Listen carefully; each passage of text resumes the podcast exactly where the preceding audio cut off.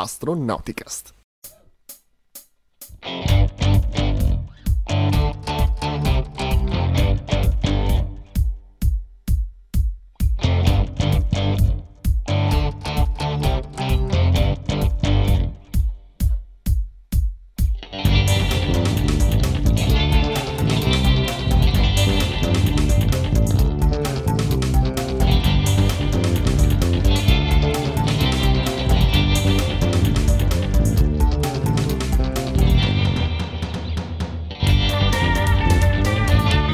Astronauticast, episodio 8 della stagione 15 di uh, Astronauticast, il podcast di ISA-A, l'associazione italiana per l'astronautica e lo spazio. Io sono Michael Sacchi degli Astronauticast Studios di Monaco di Baviera.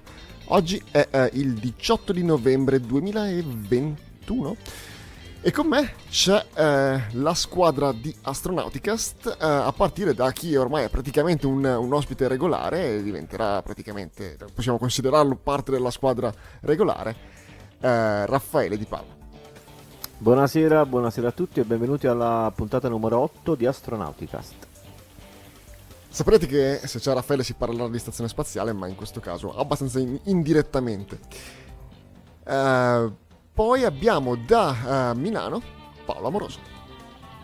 Da Milano vi saluta Paolo Amoroso, nonno Apollo, che saluta anche l'upgrade di Astronauticast, Raffaele.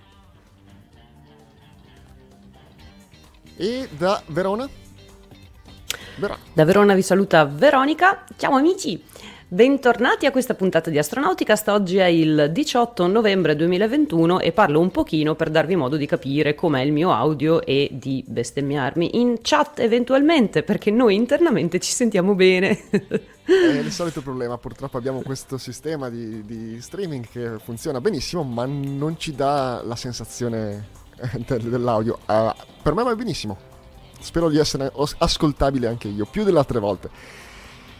Uh, Raffaele è come al solito un po', un po schiacciato, ma lo, lo, lo, tiriamo su poi in post produzione. Quindi ci si state ascoltando in, in audio, uh, probabilmente non vi accorgerete del problema. Per chi ci ascolta in diretta o uh, su YouTube, dove rimarrà questo audio, abbiate pazienza e alzate un attimo il volume. Gli lasciamo fare dei, dei monologhi, così non dovete continuare a stare lì. Chi, chi, chi, Ah, ok, eh, puntata, puntata ricca perché è successo qualcosa di grosso questa settimana. Questa, questo, ovviamente non l'avrete sentito parlare, credo anche sulla mh, mm, stampa uh, generalista. Non lo so, non ho, visto, non ho seguito tantissimo la stampa generalista ultimamente.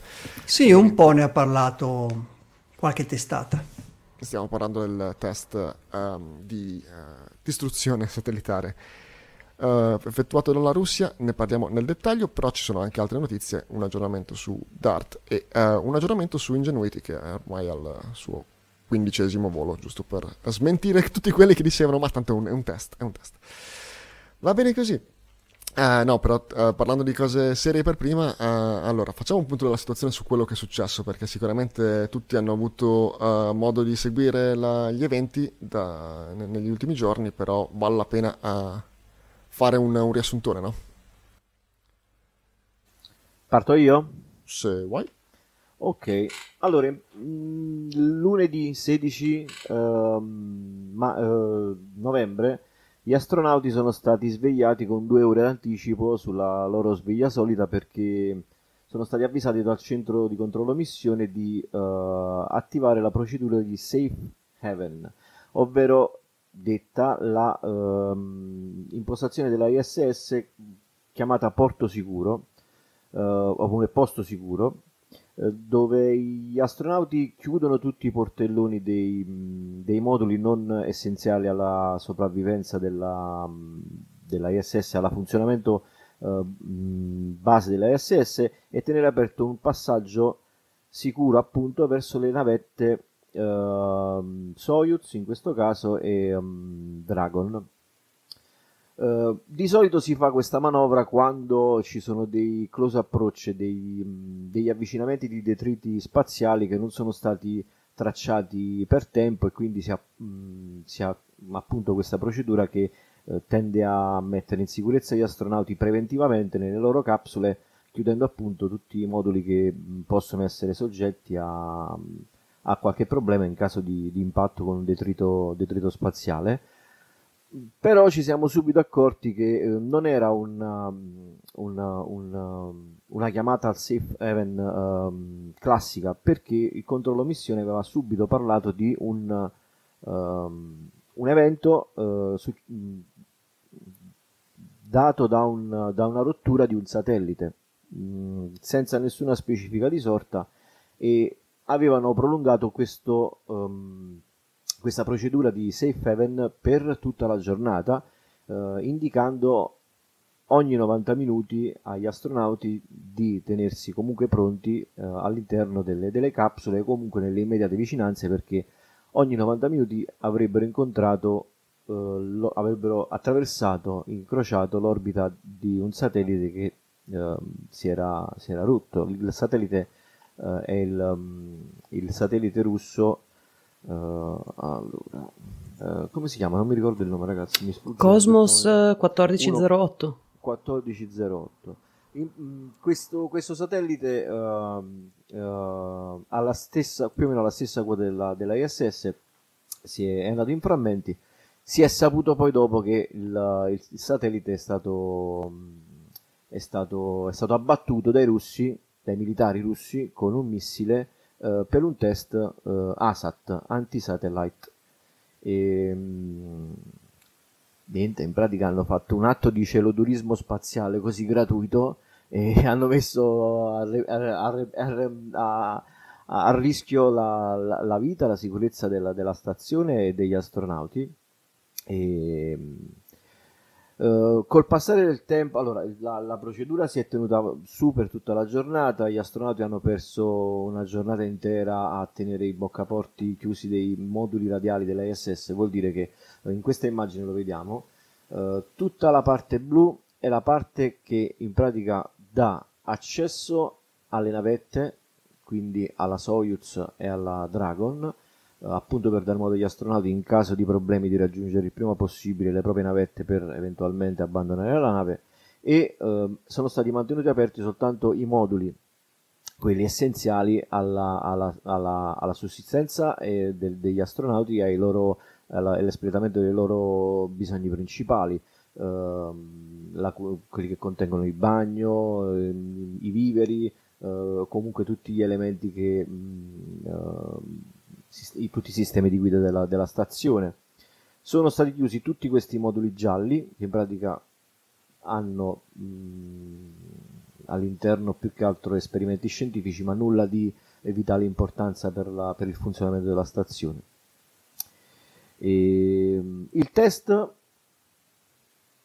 è venuto fuori dopo, eh, questo è il missile che, che, è stato lanciato dai russi bellamente così, senza nessun tipo di, di preavviso. E, um, il test eh, all'inizio non è, stato, non, è stato, non è stato per nulla percepito, comunque non è stato fatto nessun annuncio né da NASA né da Roscosmos, che tra l'altro uh, aveva affermato di essere totalmente all'oscuro e continua ad essere ha continuato ad affermare di essere all'oscuro di questo, di questo, di questo, di questo evento. Um, si è comunque avuto un, un tantam all'interno del, della Twitter sfera della, della, della, di, della, di, uh, della comunità che comunque è appassionata allo spazio e si è subito notato che questo, questo, questo test era, era um, eh, questo, questa esplosione, l'esplosione di questo satellite era conseguente a un test uh, di questo missile um, ASAT. E, um, perché si era visto che già comunque nei giorni passati era stato un, rilasciato un NOTAM in una zona della Russia dove tipicamente si tengono i lanci di questi missili che fino ad ora non erano mai stati usati contro satelliti e invece questa volta uh, si è avuto questa, questo, questo test che poi è avvenuto anche in maniera piuttosto inusuale rispetto ai classici test che avvengono classici test che vengono per, per, i, per i missili antisatellite. Ce ne sono stati altri nel corso della storia, ci sono stati quello, il più famoso è quello cinese che si è tenuto a una quota di 700 km che ha creato forse il 50% dei detriti ora in orbita, è quello che ha colpito il satellite Feng Yung 1C, nel 2007 è avvenuto e ancora oggi ci portiamo avanti comunque eh, centinaia di migliaia di, di, questi detriti che vanno dal, dal diametro di, un, di meno di un centimetro a pezzi fino a 10, 15, 20 cm se non di più e quelli rimarranno in orbita per un bel po' appunto perché sono stati creati a un'orbita di 700 metri e di 700 km.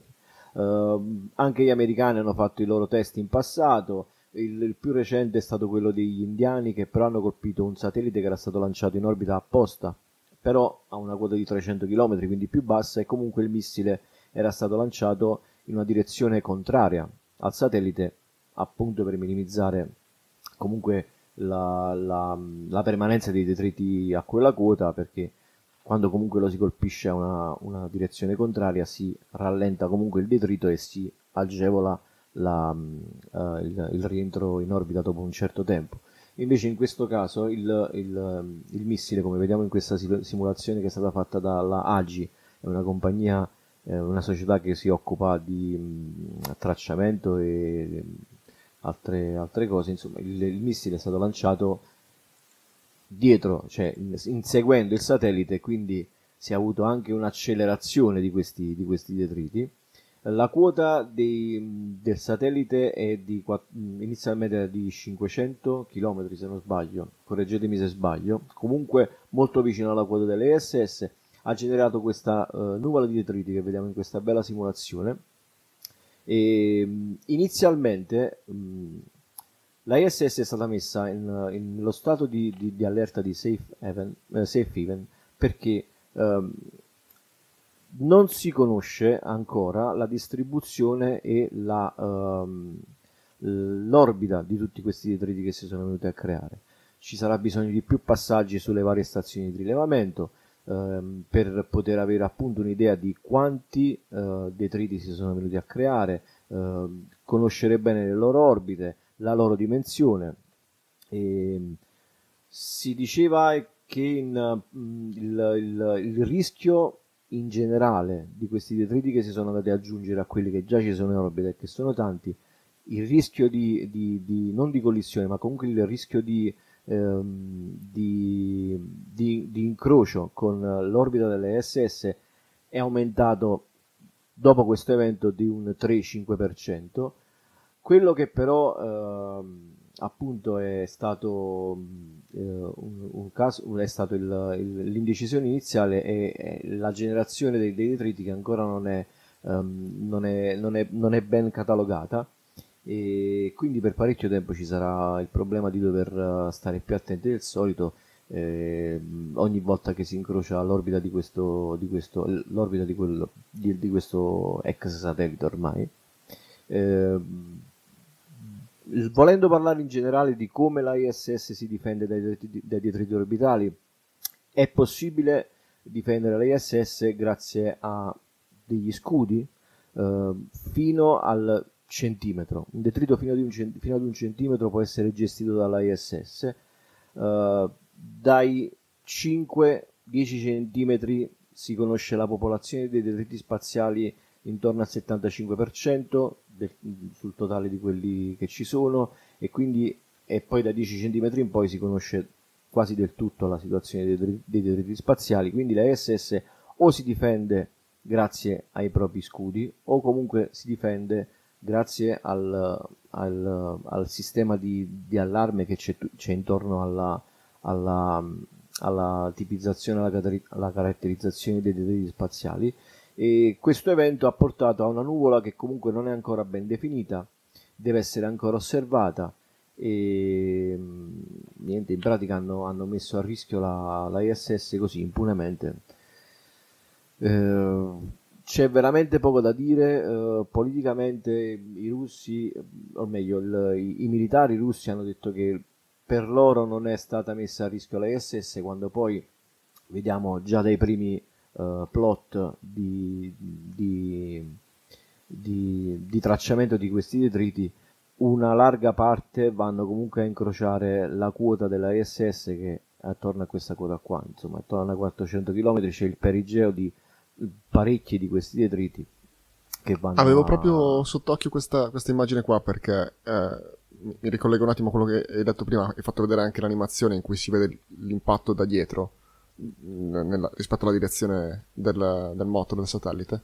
In pratica è come se um, non soltanto hanno generato questa nuvola di detriti, ma uh, è come se tutti questi detriti, o una buona parte di questi detriti, abbiano avuto un, una, una, manovra, un impulso, un'accelerazione. Si vede in questo, in questo grafico, è chiaro che allora, i, i, pallini gialli sono il, il, perigeo dei vari detriti e quelli blu è l'apogeo. Il perigeo non è cambiato, praticamente per tutti i detriti si, uh, si um, aggira attorno alla quota del, del, satellite che era tra i 460 e i 490 uh, km ma uh, quindi um, quello che fa la differenza sono uh, il perigeo quindi hanno spinto verso l'alto verso quote più alte che significa un tempo di rientro uh, più, più, più, lungo anche se il perigeo non è cambiato il satellite passa più tempo in zone dove c'è meno atmosfera di conseguenza il, um, il, periodo di, il tempo di rientro aumenterà ed è, la, ed è, probabilmente questa immagine qui mostra la parte più incosciente del, del test perché sì, non soltanto. Scusami no perché ha messo a rischio non solo la ISS ma tutto un guscio orbitale che adesso appartiene per larga parte agli Starlink eh, sono tantissimi sono sempre di più è una zona sempre più affollata e è palese, cioè non, c'è, non c'è nient'altro da dire. È, è, la cosa più incosciente da poter fare. In generale, gli ASAT sono la cosa più incosciente da fare in questo momento nelle, nelle, nell'ecologia dello spazio. Eh, farli a quella quota è doppiamente, se non tre volte, 5, 10 volte in più, di più incosciente perché mette a rischio e mette in moto quella che poi la famigerata sindrome di Kessler, ovvero a un certo punto cominceranno a a darsi contro uno con l'altro i satelliti, i detriti e ci sarà, eh, ci sarà, ce ne saranno sempre di più. Però non pensiamo subito a Gravity, ok? Uh, non, non, non, pensiamo a questo tipo di catastrofe, ma comunque pensiamo anche alla degenerazione di quello che può essere le, possono essere le performance di un satellite o della stessa stazione. Cioè, piccoli detriti possono comunque andare a impattare su sistemi, far fuori un satellite, un, un pannello solare piuttosto che un, che un tubo eh, di, di, di, del circuito di ammoniaca oppure degradare sempre di più le performance di un, di un pannello solare di un dato sistema. Insomma, si portano dietro tutta una serie di problemi che purtroppo rimarranno là. Almeno per adesso questi qua hanno calcolato eh, tempi di decadimento nell'ordine di anni se non decenni. Si parla dei 5, 10, 15 anni soltanto per risolvere questo problema qua.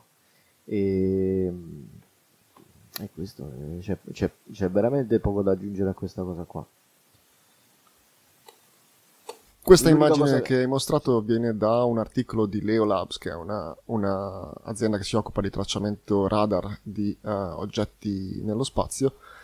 Uh, abbiamo un, un, articolo che poi avremo nelle note dell'episodio come, come link della settimana che fa sì, un... è uscito, un... è uscito mezz'ora fa. Uscito mezz'ora Infatti, Paolo mi sembra situazione... che l'ha letto, l'ha, letto, l'ha letto in dettaglio.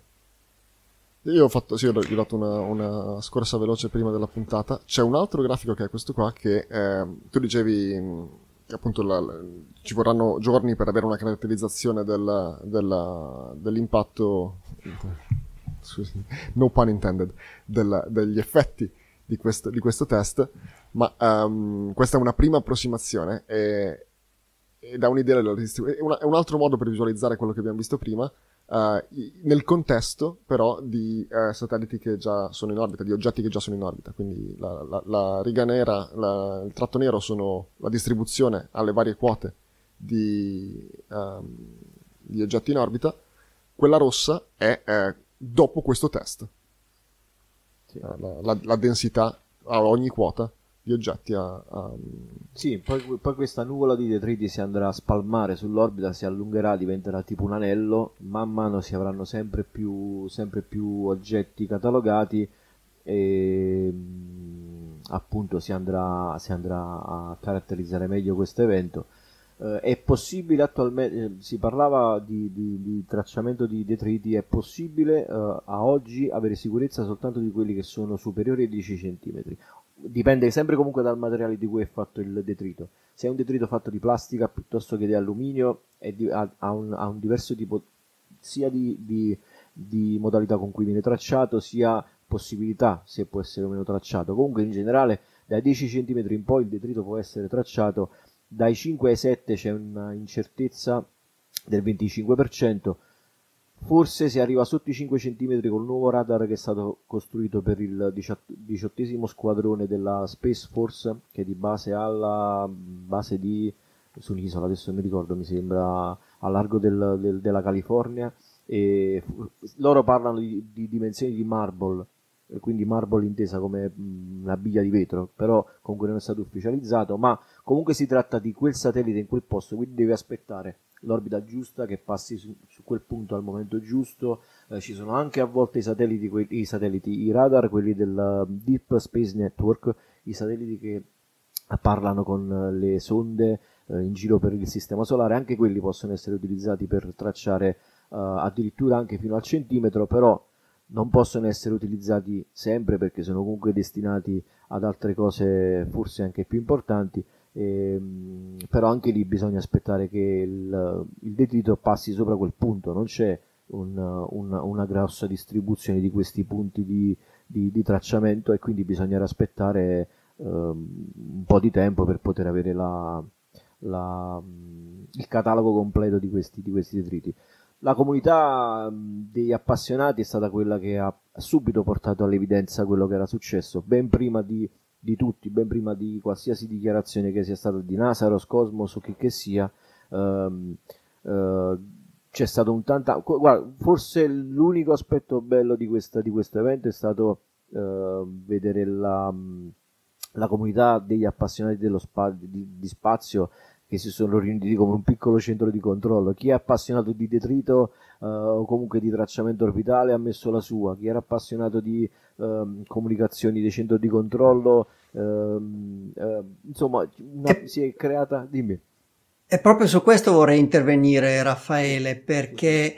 Eh, prima eh, Michael chiedeva se la stampa generalista avesse parlato di questa notizia. Sì, ne ha parlato, ma se ne è accorta un giorno dopo, eh, cioè il giorno successivo, che per eh, la velocità con cui fluiscono le informazioni oggi è, è, davvero un'eternità, mentre nel giro di poche decine di minuti e poche ore c'era già un quadro eh, abbastanza chiaro della situazione su Twitter eh, tra gli appassionati di spazio, appunto tra, tra le varie specializzazioni, chi seguiva l'audio della stazione spaziale, chi seguiva le orbite, eccetera, c'era già un, un quadro generale della situazione di quello che stava accadendo.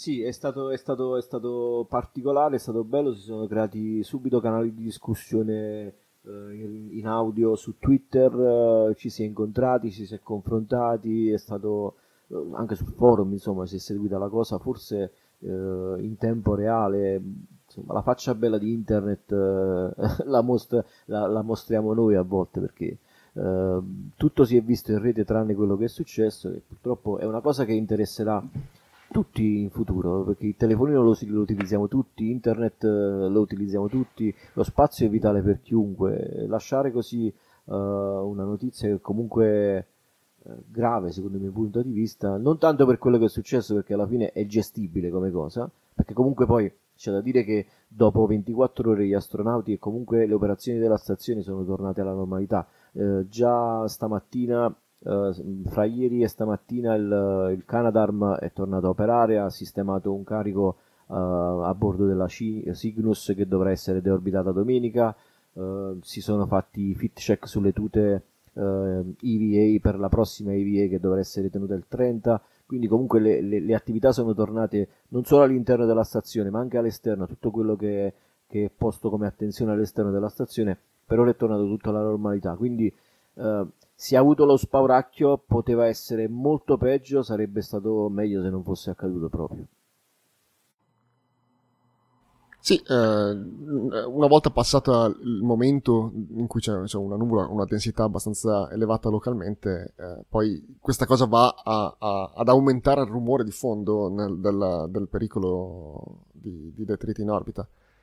Quello che, quello che sconvolge è che cioè, non è una cosa di cui non si ha uh, coscienza. Cioè, il settore del New Space uh, ha nella Space Awareness probabilmente una delle uh, aree in cui ci sono più uh, investimenti al momento, più aziende che, che, che, che vengono create con lo scopo...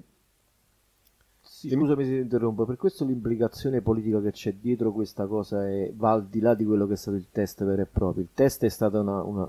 Adesso sto entrando nelle mie considerazioni personali, non vorrei andarci più di tanto oltre in podcast, però ehm, è inutile fare un test a cioè chi ha premuto il bottone, chi ha a che fare con queste cose, chi riesce a mandare un, un missile per intercettare un satellite sa che a quella quota c'è la ISS o comunque sa che a quella quota la, la, la, la situazione è sensibile e quindi va da sé, ognuno può tirare le sue conclusioni.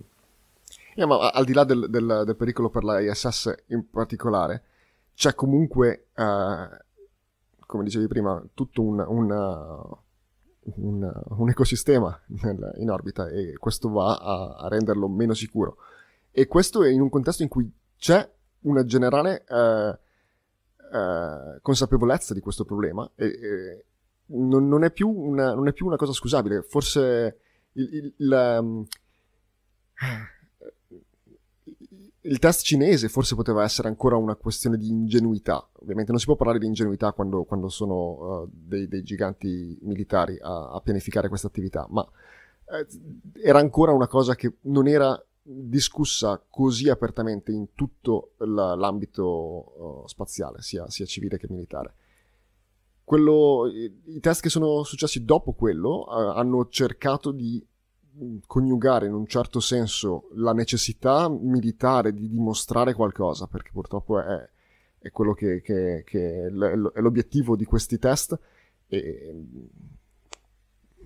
a nostro malgrado è considerato imprescindibile eh, da, da, loro, ma um, hanno cercato di in qualche modo coniugare la necessità di fare questo test con una, una almeno dare l'impressione di una certa uh, accuratezza, accortezza nel cercare di, milita- di, di limitare i problemi. E il test americano del 2009, mi pare, è stato fatto con un satellite che era praticamente... 2008. Eh, 2008, grazie Paolo, era un, un, satellite che era praticamente rientrato, quindi eh, colpito head on, quindi con eh, la maggior parte della, dell'energia che va a frenare e quindi ad abbassare il perigeo dei, eh, l'apogeo dei, dei, dei, detriti che vengono, che vengono generati. Quello, quello, indiano era anche una questione simile, addirittura con un, con un, un oggetto uh, ad hoc. Questo è, è quasi uh, a, livello, a, livello, cinese, è quasi a livello del, del test uh, asset cinese, sì, che è... Sono, sono che sono stati scritti eh, probabilmente centinaia di paper sono stati sviluppati algoritmi per il tracciamento, per, per, la correlazione tra un oggetto che viene scoperto oggi e che viene poi uh, analizzato, la cui orbita viene analizzata e eh, decenni dopo o anni dopo viene, viene, ricondotto a quel test. È, è così um, il test cinese e in generale il problema di, di, di questi asset così pervasivo nella cultura della, della, dell'utilizzo della, dell'ambiente spaziale che è impensabile che questa cosa fo- non, non, non, fosse nota a chi ha fatto questo, a chi ha pensato no, questo test. Volendo, volendo, dare un attimo, du, du, non dico numeri, ma comunque un, due, due, dati giusto per dare l'idea. L'evento cinese del 2007 è stato, il, è stato il, il portatore di il 50% dei detriti orbitali in questo momento in orbita intorno alla Terra un altro evento è stato il, lo schianto di due satelliti eh, non controllati, adesso non mi ricordo il nome, è stato un, un, una rottura involontaria, uno schianto di due satelliti e comunque ha generato anche quella, la maggior parte dei detriti in orbita intorno alla Terra. Tutti gli altri detriti che ci sono sono fondamentalmente eh, rilasci di secondo stadio, eh, bulloni, eh, particolati tipo ehm, a volte anche i, i, gli ossidi che vengono rilasciati dai, dai, dai motori sono, hanno dei, dei, delle particelle di alluminio eh, inferiori al millimetro, se non de, c'è, c'è veramente piccole, insomma, eh, micrometriche, che comunque vanno, vanno, a essere un detrito orbitale. Non riesce a bucare una, un, un, satellite, però comunque eh, degrada la performance di un pannello o comunque che ne so, va a fare un ping su, su una maniglia un, de, della stazione spaziale, il, il, l'astronauta ci passa lì e ci passa il guante e si taglia il, il, il guante, insomma il pericolo c'è sempre in queste cose qua. E, appunto do, sappiamo che soltanto due eventi del genere hanno creato quasi il 90% di detriti orbitali che ci sono adesso, andarne a creare un altro con, con questo tipo di impostazione è stata una cosa uh, veramente eh, strana, se vogliamo, se vogliamo chiamarla così. Io mi chiedevo una cosa, adesso Roscosmos e Rogozin hanno affermato di non essere stati a conoscenza di questo test, ma mm, com'è possibile? Nel senso che, ok, il Ministero della Difesa russo è un'entità staccata da Roscosmos e ci sta così come lo è eh, il Ministero della Difesa americano che non c'entra niente con la NASA.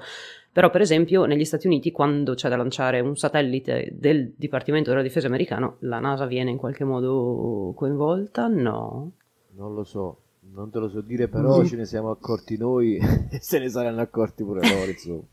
No, non so, non so, in, in, passato sicuramente, oh, sicuramente sì, ci sono state delle, delle, delle sinergie tra, tra i, due, i, due, enti federali, ma la, la, il Pentagono ha, ha, praticamente il suo programma spaziale e ha, fa, mm, come si dice, il procurement di servizi di lancio indipendentemente. Quando, quando SpaceX uh, vende un Falcon 9 uh, eh, alla difesa americana non, non passa da NASA, non, non, ha nulla a che vedere con NASA. SpaceX ha NASA come cliente quando deve lanciare qualcosa sulla stazione spaziale o, o qualche, qualche, altro payload e, e, SpaceX ha il Dipartimento della Difesa come, come, cliente quando devono lanciare altre cose. Non, non mi sembra tra tutte, tra tutte le, le, cose eh, incredibili di questo evento, non mi sembra meno credibile ehm, quella che, che, Roscosmos effettivamente non avesse avuto un'idea di questo, anche perché mm.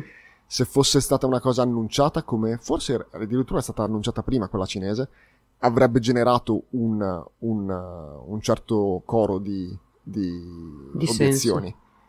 E non, non, avrebbe, non, avrebbe serv- non sarebbe servito a nulla. Invece così c'è questo effetto shock che probabilmente ha, ha nel, nella mente malata, perché non si può dire altrimenti, della, della, dell'intelligenza militare russa, probabilmente ha anche un, un, suo, un suo, valore, un suo, un suo obiettivo. No, no, no, non è così, così, impossibile che non lo sapessero. Ci, ci credo quando, quando dicono non lo sapevamo. Ci credo anch'io, solo... però avevo questo dubbio sul fatto che, cavoli, cioè il pad di lancio avr- lo hanno prenotato in qualche modo e, e adesso, cioè, ok, non sono di Roscosmos i, pad di lancio, però... No, ma era, scusami se ti interrompo, è un missile comunque di tipo, hai presente i silos di quelli dei missili nucleari? Partiva da un, da un, da un sito fisso, infatti... Ah. È, è, una, è infatti quella per, que- per questo la zona del Notam era già conosciuta per essere una zona in cui venivano lanciati quel tipo di missili. Inizialmente erano dei missili intercettori per, eh, per i CBM, per dei missili intercontinentali, sono stati poi modificati per questo tipo di, di, utilizzo qua. Fino ad ora non era stata raggiunta la orbita perché erano stati fatti soltanto test di lancio che non hanno raggiunto l'orbita. Questo è stato il primo. L'unica cosa ah. che potrebbe non essere stata concordata fra Roscosmos e questo eh, il Dipartimento Difesa russo, se così si chiama, è la volontà di voler abbattere un satellite, però il sito c'è e quello là è come lanciare da un punto fisso. Però volevo concludere il mio intervento soltanto eh, con l'ultima cosa, risolvendo una curiosità che mi hanno rivolto anche i miei parenti, sanno che sono il fissato di spazio, mi dico ma, ma come? Ma non è facile, spostiamo la ISS, non si può spostare. Non è possibile, nel senso che non la possiamo, la, la quota della ISS è tipicamente intorno ai 420 km di altitudine, non è possibile abbassarla più di tanto perché si andrebbe comunque incontro a un certo eh, tipo di resistenza dell'atmosfera che comunque c'è ed è rarefatta, non è, c'è il vuoto spaziale, ma comunque a livello eh, di, di, atomico di particelle c'è comunque presente del, del, dell'atmosfera che andrebbe a rallentare la SS e a portare comunque a continui se, cambi di manovra, cambi di, um, di orbita, assesto dell'orbita non si può portare più in alto oltre i 500 km. Noi vediamo appunto in quel plot di prima abbiamo visto che i detriti ormai arrivano a 500 km, 550 km di altitudine di questo nuovo evento. La ISS non può andare troppo in alto perché da lì in poi cominciano ad esserci molte più radiazioni rispetto a quelle che abbiamo alla quota di 420 km. Uh, c'era un video di Marco Casolino che adesso non ho, mh, eh, non ho qui sotto mano riguardo il, um, il Pamela, il, un, un, esperimento che, che ha, a, lui, a, cui lui ha collaborato, dimostrava e si vedeva proprio bene in questo, in questo video che proprio dalla quota di 600 km in poi, 550-600 km in poi, le radiazioni diventano sensibilmente più, più forti e per gli astronauti non sarebbe salutare eh, vivere a quella quota. Quindi la ISS per forza di cosa deve stare in quel range di, di, di altitudine fra i 420 e i 440-50 km. Ci sono un paio di domande in chat da Rimboclat no, Ribomboclat, che chiede come mai eh, non hanno deciso di abbassare la traiettoria del satellite fino alla disintegrazione nell'atmosfera e anche ci sono aziende che hanno pensato un sistema di ragnatela che, che, cattura il satellite in modo da aumentarne l'attrito con l'atmosfera anziché distruggerlo come fa un missile. E c'è anche una, è iniziata una discussione su forum astronautico su come poter distruggere satelliti senza fare tutti questi grossi danni. Mm, e dopo magari ve, ve la linko nei link della settimana perché escono delle considerazioni interessanti, tra cui che magari distruggere un satellite senza fare troppi danni non fa abbastanza paura, cioè non è lo scopo di chi vuole distruggere quel satellite facendo tutti quei danni. Magari ma lo scopo era proprio. Sì, sì, ma in questo caso non, era, non, è, non è che distruggiamo il satellite perché non ci serve più, distruggiamo il satellite perché vogliamo far vedere che noi abbiamo il botto più ah. grande di tutti quanti. E poi tecnologie per deorbitare i satelliti ce ne sono tante, uh, sono tutte più o meno in fase sperimentale, mh, alcune contemplano anche la rete, ma lì si parla però di detriti che sono comunque uh, comunque superiore a una certa dimensione. Uh, il detrito che dà più fastidio attualmente non è quello grande, il de- detrito che dà più fastidio è quello che va appunto dai 5, uh, dai, dai, dall'1 cm ai 7 cm in poi, è quello che si riesce a tracciare di meno.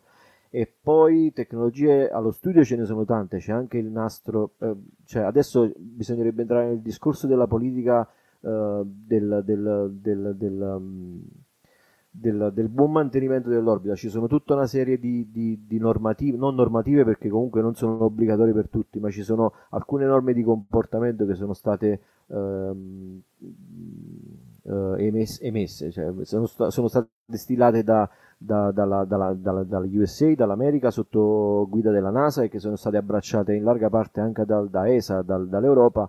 Ehm, ci sono delle regole che sono il satellite non deve stare in orbita più di 25 anni, eh, se non deve essere più operativo deve essere totalmente passivizzato, non deve avere l'opportunità di esplodere, c'è anche lo, l'eventualità che un sat- con, succede eh, spesso che a volte un satellite esplode o comunque si rompe, perché all'interno ci sono comunque batterie, serbatoi con comunque fumi di, eh, di propellente che possono esplodere, si può avere quello che si chiama un break-up bisogna quindi evitare questo tipo di, di, di, eventi. Sono, uh, queste sono delle, delle, delle, azioni che si mettono in atto preventivamente, però tutto quello che è rimozione del detrito attualmente è tutto in fase sperimentale.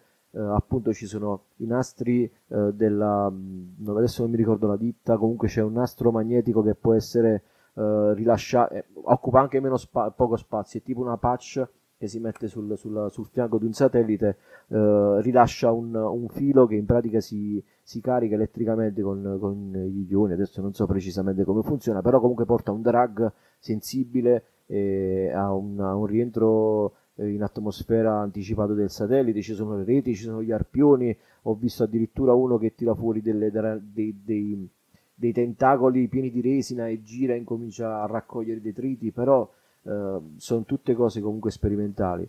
Eh, c'è da dire che eh, per quanto riguarda il satellite grande, il, il, pezzo grande si può fare con la volontà, con, i mezzi ci sono, i, eh, abbiamo visto con i, i, i, satelliti quelli che ha lanciato Lockheed Martin se non sbaglio per uh, andare a assistere i satelliti in orbita geostazionaria uh, funzionano benissimo, l'approccio può essere fatto uh, beh, senza nessun problema un satellite di grosse dimensioni, può essere comunque spostato e manovrato e addirittura si vocifera che uh, l'anno scorso i, i, russi abbiano fatto comunque azioni di close approaching con dei satelliti vicino ad altri satelliti sensibili americani e in quel caso però sono sempre azioni di warfare, cioè spoofing, disturbo del segnale, quindi la capacità c'è per, per, abbassare il satellite grosso e deorbitarlo. Il problema sono i detriti piccoli, è quello che dà più problemi. E tutte le tecnologie per uh, limitare la creazione di detriti in seguito a breakup uh, e cose, simile, cose simili, eh, o, o la, la, manovra a fine vita di un satellite per abbassare il perigeo al punto da avere un rientro naturale prima possibile, sono tutte, tutte cose che eh, vanno a mitigare questo problema, ma um, eh, se facciamo un paragone stupido, se tutti questi problemi, tutti queste, questi accorgimenti sono um, simili a fare attenzione a non uh, lasciare um, mozziconi di sigaretta a bordo di un, di un, un, un, bosco molto secco durante l'estate, paragonati a chi va lì con la benzina e, e, e da fuoco, capito? Non ha senso parlare, non, cioè, ha senso ovviamente parlare di tutti questi atti di, di, um, uh, di tecnologie di mitigazione, del, mitigazione si dice, del, um, del, del problema, ma non, non, entrano nel discorso quando c'è un, un atto uh, intenzionale. No, anche perché poi queste cose qua sono state messe comunque in campo dal, dalla FCC americana, dal, dalla ESA, ma comunque Cina, India, eh, altri paesi che comunque hanno la possibilità di poter mandare satelliti in orbita non hanno ratificato questo tipo di, eh, di, di, di accordi. Eh, cioè non hanno, non hanno, non hanno la, la, la, la, sensibilità sotto questo punto di vista, non hanno, non hanno, sottoscritto nessun tipo di accordo, quindi comunque non è una, una, un, una serie di regole universalmente riconosciuta. E poi basta soltanto un evento sfortunato per dar fastidio a tutti quanti. Si dice che lo spazio non ha confini, quindi non, ha, non è che tu sporchi eh, nel tuo paese alla fine ti rimane là. L'orbita è per definizione di cose transnazionali, cioè è sulla testa di tutti. Anche, eh, le conseguenze le vediamo anche con il transito di eh, Solar Orbiter che dovrà passare. Prima ne parlavamo in, in pre-show. Mi, avevo letto una notizia e effettivamente anche adesso Solar Orbiter dovrà fare il quinto, se non sbaglio, flyby eh, nei pressi della, della Terra, passa vicino a quell'orbita eh, comunque subirà quel tipo di fastidio. Ancora margine di manovra, mi diceva Mike, però eh, c'è quella possibilità. Insomma. Eh, avremo modo di parlarne ancora fino a quando, come dicevo, questa, questa, questa faccenda diventerà parte del rumore di fondo della, dell'operatività spaziale, come, come sono, sono, stati i, primi, i, i test precedenti. Eh, con mm, una serie di piccole e grandi conseguenze, speriamo il più piccole possibili. Passiamo, passiamo oltre? C'era nient'altro. Che cosa abbiamo allora? Eh, par- parliamo di cose un pochino più felici, come eh, Ingenuity che, che, mi, che mi, in pratica mi, mi smentisce. Io mi ricordo la prima, la prima volta che ho sentito parlare, no, una delle prime volte, prima del deployment di Ingenuity, sentivo mh, varie discussioni sui social network, leggevo di varie discussioni e mi ricordo di aver anche detto, um, di aver letto qualcuno che diceva, eh sì, dicono che deve fare tre, la- tre voli, ma poi come al solito ne farà 30, perché così come tutti i rover devono fare un chilometro e poi ne fanno 30. E io ho detto, ma in questo caso sai cosa? È veramente una cosa sperimentale e mh, non è neanche sicuro che riuscirà a ricaricare le batterie con il pannellino. Ah, mi sa che questa qua è veramente una, una, una provina. Ok, Paolo, parlaci del quindicesimo volo di Ingenuity. Eh, tutto questo trambusto in orbita terrestre non deve farci dimenticare quello che di importante accade nello spazio, in particolare su Marte. Il Jet Propulsion Laboratory della NASA ha, ha comunicato che il 6 novembre del 2021 Ingenuity ha compiuto il quindicesimo volo eh, su Marte. Ricordiamo che Ingenuity è un drone, un piccolo elicottero, un dimostratore tecnologico per provare a volare, come appunto un elicottero, eh, provare il volo atmosferico su Marte. È atterrato sulla superficie del pianeta insieme con il rover eh, Perseverance sul, sul quale, al quale era fissato atterrati entrambi su Marte il 18 di febbraio del 2021. Questa notizia è importante, questo quindicesimo volo, intanto per il traguardo simbolico, quindicesimo volo. Inizialmente erano previsti tre voli per raggiungere l'obiettivo primario, eventualmente con altri due per arrivare a cinque per completare gli obiettivi della missione. Ma eh, siccome questo piccolo drone si, si è comportato bene, eh, il team della missione è riuscito a controllarlo e a fargli fare le manovre previste e molte altre, allora si è deciso di farlo passare da una fase sperimentale, quindi dalla fase di dimostratore tecnologico, a una fase operativa in cui diventa un compagno di missione di Perseverance per esplorare la zona di atterraggio, il cratere Jazero su, su Marte.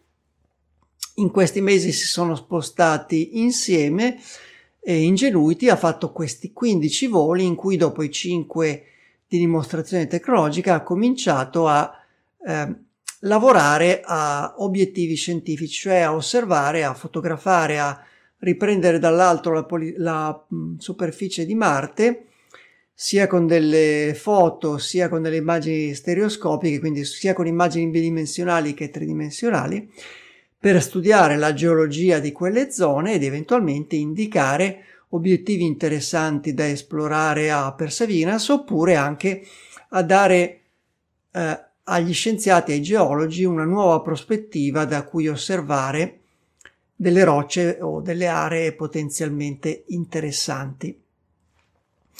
Quindi c'è un primo obiettivo simbolico che, che, è quello che con questo quindicesimo volo Ingenuity ha fatto tre volte più dei voli previsti inizialmente per, questa, per questo tipo di veicolo e eh, ne sono previsti altri di questi, di questi, voli, quindi ha appena cominciato questa, questa fase operativa.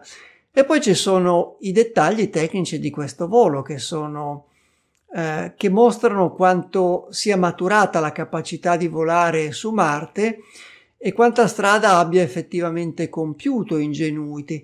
Intanto questo volo del 6 novembre, il quindicesimo, è durato 128,8 secondi, in cui il drone ha percorso una distanza complessiva di 406 metri sulla superficie di Marte. Non è poco nemmeno per un drone eh, terrestre, di quei droni eh, alla portata degli, degli, appassionati, per esempio, viaggiando a una velocità media di eh, 17,9 km orari e fino a un'altitudine dal suolo di 12 metri.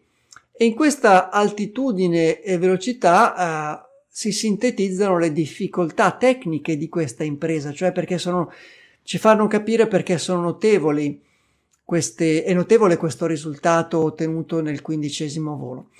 Inizialmente Ingenuity come dimostratore tecnologico è stato progettato per con un sistema di navigazione adatto per volare su zone in gran parte pianeggianti con pochi ostacoli e a una velocità di spostamento relativamente ridotta perché eh, Ingenuity ha dei sistemi di ripresa video che durante il volo guardano verso il basso dall'alto la superficie e confrontano da un fotogramma all'altro la posizione e la direzione di movimento e la velocità di movimento di alcuni dettagli della superficie individuati dai, dai sistemi di navigazione e di elaborazione delle immagini di bordo. Questi algoritmi eh, sono tarati per le velocità relativamente basse, per le quote relativamente basse, diciamo fino a 5-6 metri, eh, di questi voli iniziali di dimostrazione tecnologica, ma se il drover, se il drone si sposta eh, molto più rapidamente e a un'altezza maggiore, per il sistema di eh, elaborazione video delle immagini e di riconoscimento di, questi dettagli, diventa più difficile non solo riconoscere i dettagli, ma anche tenerne dra- traccia mentre si spostano rapidamente nel campo di osservazione, nel campo di ripresa e in cui tra un fotogramma e l'altro c'è una, sovrappos- una sovrapposizione relativamente piccola che rende difficile proprio capire cosa si è spostato e in che direzione. Quindi queste sono le sfide tecnologiche che ci fanno capire quanto sia stata eh, importante eh, significativa questa impresa, questo quindicesimo volo. Negli ultimi mesi Ingenuity ha esplorato una zona dell'area di atterraggio chiamata South Theta, eh, una zona appunto ricca di, eh, di, di, di aree accidentate con rocce, con massi, diverse dal tipo di superficie progettate per la navigazione del, del, drone come dimostratore tecnologico, ma l'attività di esploratore di Ingenuity continua, eh, continua anche in coppia con il suo compagno, il rover Perseverance. Entrambi si stanno spostando e si stanno dirigendo, ciascuno con le sue modalità di spostamento, verso la zona eh, iniziale di atterraggio, in particolare verso eh, l'area chiamata Wright Brothers Field, cioè il campo, la, la pista di decollo, il campo di decollo dei fratelli Wright, a cui è stato dato il nome della zona da cui Ingenuity ha compiuto il primo volo per celebrare la, il primo volo atmosferico sulla Terra, quello dei fratelli Wright nel 1903, facendo il primo volo atmosferico su Marte. I due veicoli quindi di questa missione si stanno dirigendo ancora verso questa questa zona eh, iniziale de- di esplorazione, da cui si dirigeranno poi ancora verso eh, la parte più interessante forse di questa missione, cioè per esplorare il delta del letto del fiume, eh, ormai in secca da miliardi di anni, che eh, immetteva acqua il, all'interno del cratere Giazzero. Era una delle fonti di ingresso del cratere G0 che in un passato lontanissimo di Marte era un lago. È un'area eh, straordinaria dal punto di vista geologico perché ricca di sedimenti che possono raccontarci molto sul passato dell'acqua su Marte, quindi una sostanza fondamentale non solo per capire l'evoluzione geologica di Marte, ma naturalmente anche per le implicazioni che può aver avuto per l'eventuale sviluppo di vita in un passato lontano di Marte. Osservare queste zone eh, del delta del, dell'antico fiume dalla superficie e dall'alto dà delle possibilità in più agli scienziati e, al, e ai geologi, quindi avranno un bel lavoro eh, da fare Ingenuity e Perseverance e per quanto riguarda Ingenuity saranno necessari ancora tra i 4 e i 7 voli per tornare al Wright Brothers Field e poi da lì per continuare l'esplorazione se le condizioni di Ingenuity si manterranno buone poi verso altre aree particolarmente altre aree della superficie particolarmente interessanti. Il quindicesimo volo è stato il secondo dopo un evento di ogni missione marziana che si chiama congiunzione solare, cioè c'è stato alcune settimane fa un periodo della, del, del, della, delle posizioni reciproche delle, di Marte e della Terra in cui, visto in cielo dalla Terra, il pianeta Marte appare in una zona molto vicina al Sole.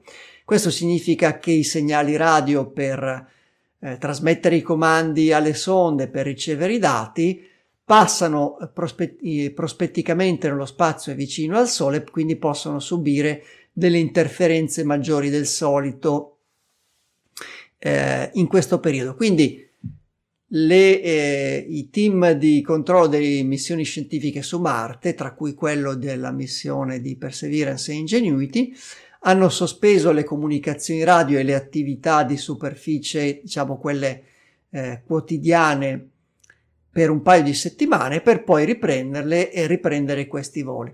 In queste due settimane però i veicoli non sono rimasti a far nulla il centro di controllo in missione ha trasmesso i compiti per le vacanze a queste sonde e quindi hanno comunque eseguito delle, delle elaborazioni, delle raccolte date che poi hanno ricominciato a trasmettere dopo la congiunzione solare.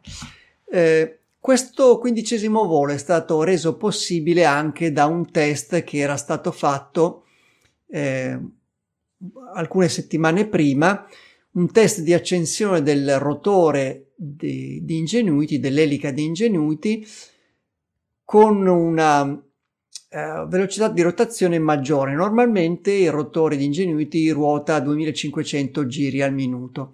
Questa volta eh, il, il, test è stato fatto a 2800 giri al minuto. Perché questo?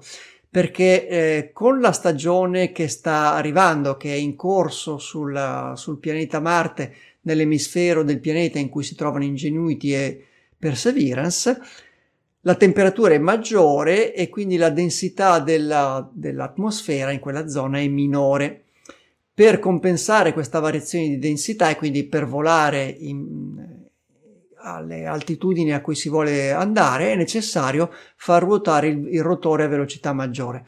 Normalmente quindi ruotava a 2500 giri al minuto e in questo test eh, si è portata a velocità 2800 tenendo sotto controllo le vibrazioni, l'aumento di temperatura, insomma tutti quegli altri imprevisti che potevano sorgere. Questo per dare un po' di margine e un po' di confidenza, di fiducia che eh, sarebbero state possibili voli in queste condizioni. In effetti, nell'ultimo volo, eh, Ingenuity ha raggiunto proprio questi 2700 giri al minuto, quindi maggiore per poter volare in queste condizioni di densità diminuita della, dell'aria, ma non fino a raggiungere la velocità massima provata al suolo, quindi senza decollare, per dare un po' di margine di, di sicurezza. Quindi buon volo ancora a Ingenuity per i prossimi voli.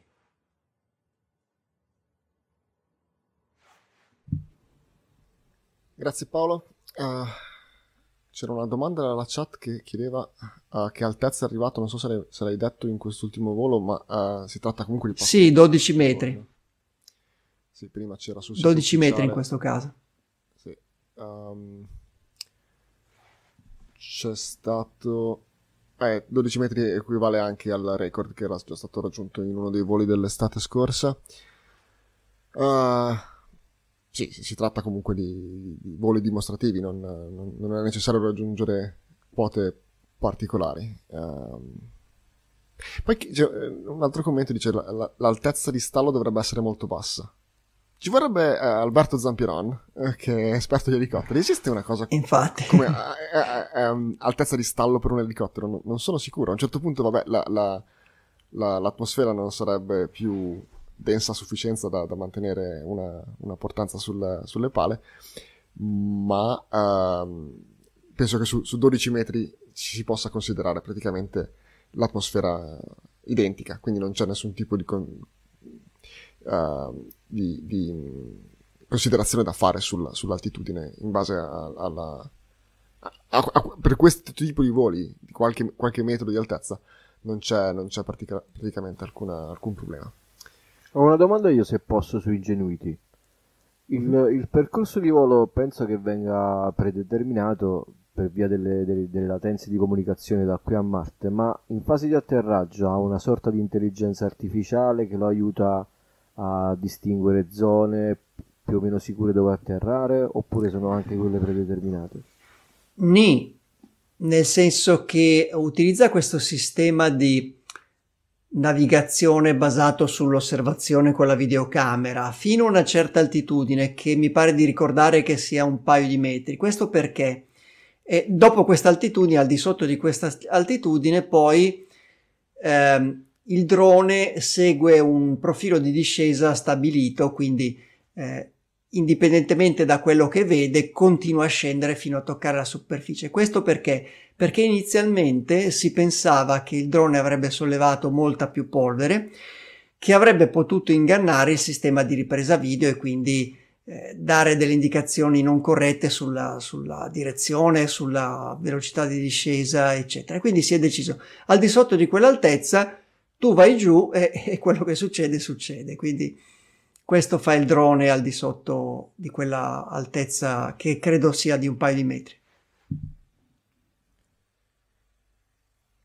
Bene, um, parlavamo prima di, uh, uh, in un altro contesto, ma parlavamo di uh, NASA che acquistava da SpaceX dei lanci. Un esempio è ad esempio la missione DART, che si avvicina al lancio, vero ci ha preparato una bella panoramica. Sì, parliamo di biliardi spaziali. Eh, prima Raffaele ha parlato di un biliardo spaziale bruttissimo, non, adesso parliamo di un biliardo spaziale. La capigliatura di Paolo. E di Raffaele. No, Raffaele. Ma io mica ho parlato di biliardo spaziale. Che ho detto di biliardo spaziale? No, lo dico io. La Carambola, che sorpresa!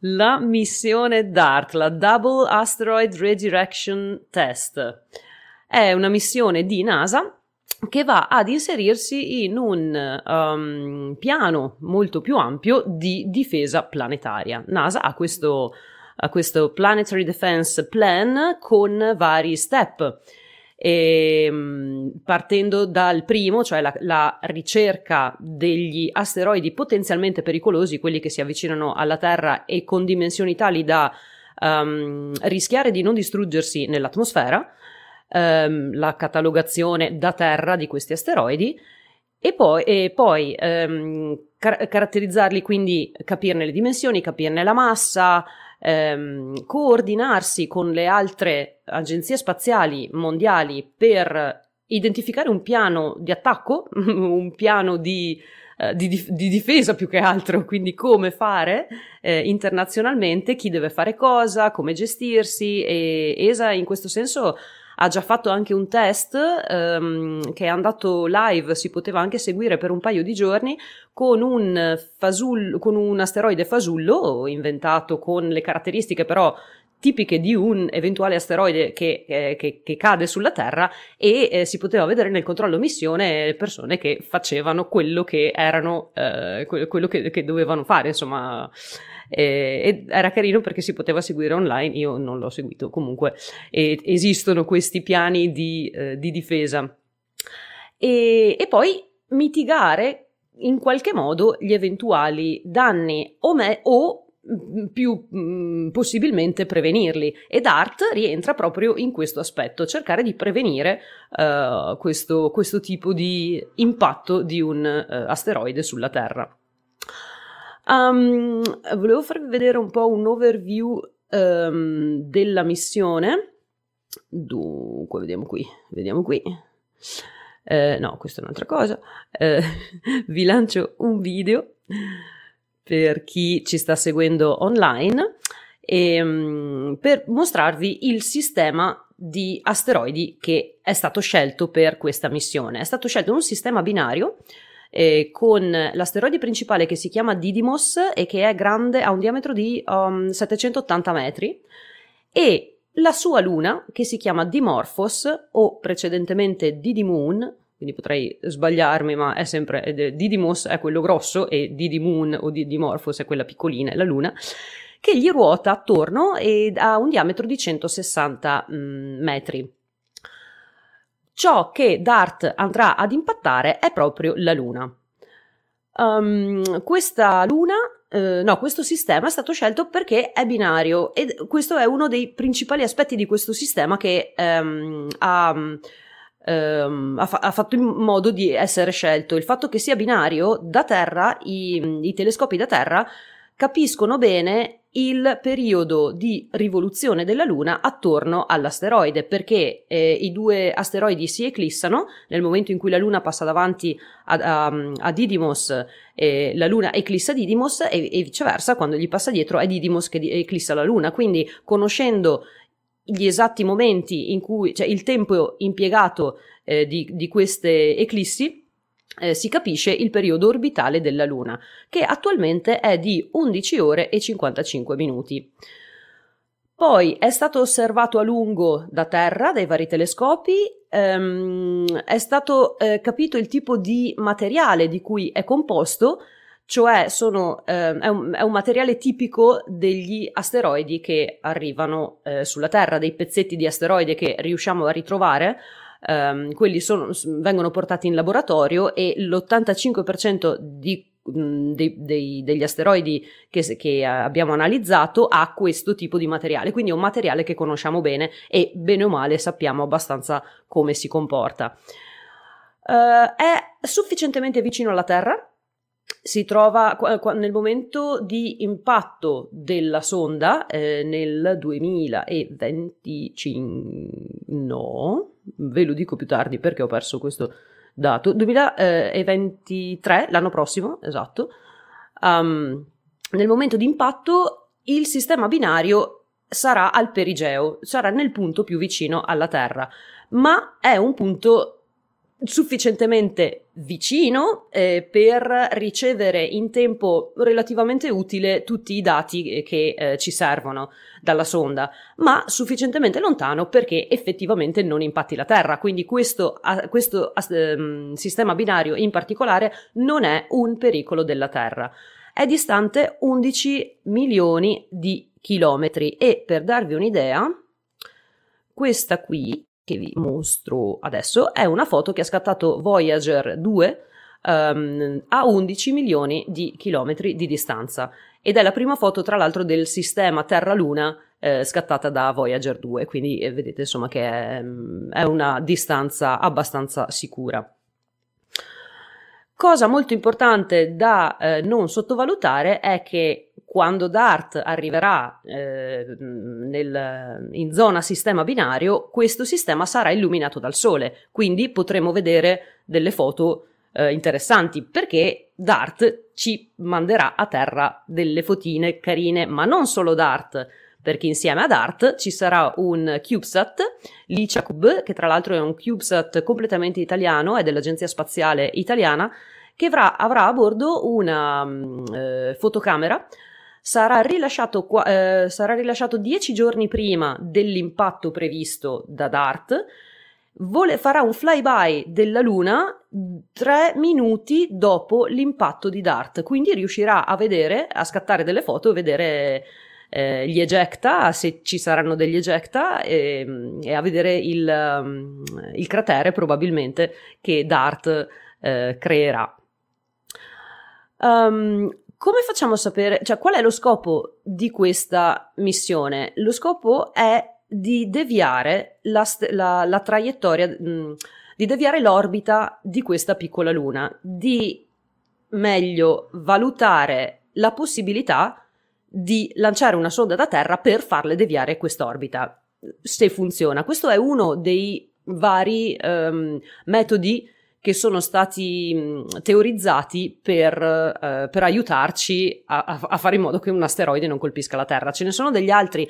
Eh, si è pensato di eh, trascinare un asteroide um, magneticamente. Eh, ci sono altre teorie, o addirittura una specie di scudo, eh, so, non scudo, ma una lente solare che faccia focalizzare la luce, eh, la radiazione solare sull'asteroide in modo che eh, quella radiazione solare faccia evaporare un po' di materiale dall'asteroide e che gli dia un thrust, un, una spinta per farlo deviare. Ecco, queste sono varie teorie che ci sono per deviare eh, le orbite degli asteroidi. Quella di DART sarà la prima ad essere testata di questo tipo.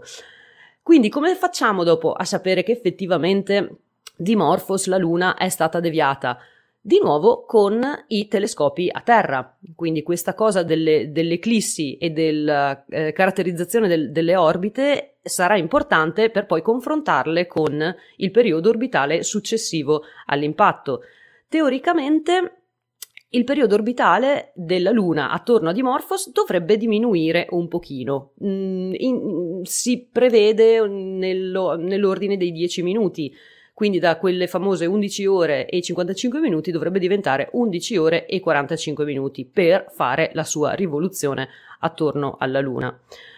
Um, il requisito minimo affinché DART venga considerato un successo è di ra- rallentare la velocità di Dimorphos di 73 secondi, perché DART gli arriva in faccia, eh, gli arriva contro, sua, contro il suo moto in pratica.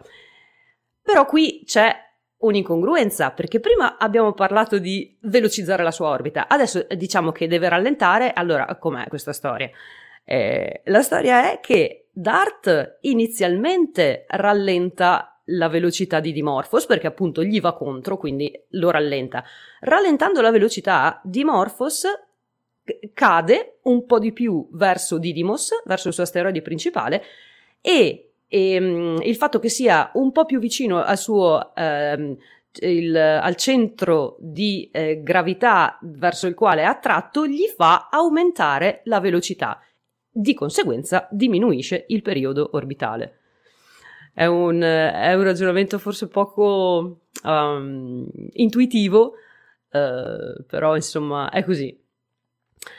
Um, quando se si riesce effettivamente a cambiare l'orbita uh, dell'asteroide, in un eventuale scenario in cui l'asteroide dovrebbe impattare la Terra, questo in teoria non dovrebbe più eh, impattarla, non dovrebbe essere più nella traiettoria della Terra nel momento in cui si avvicinerà. Quindi lo scopo non è distruggere un asteroide, non è fare mille frammenti e creare un anello attorno a Dimorphos, ma è semplicemente eh, deviarla.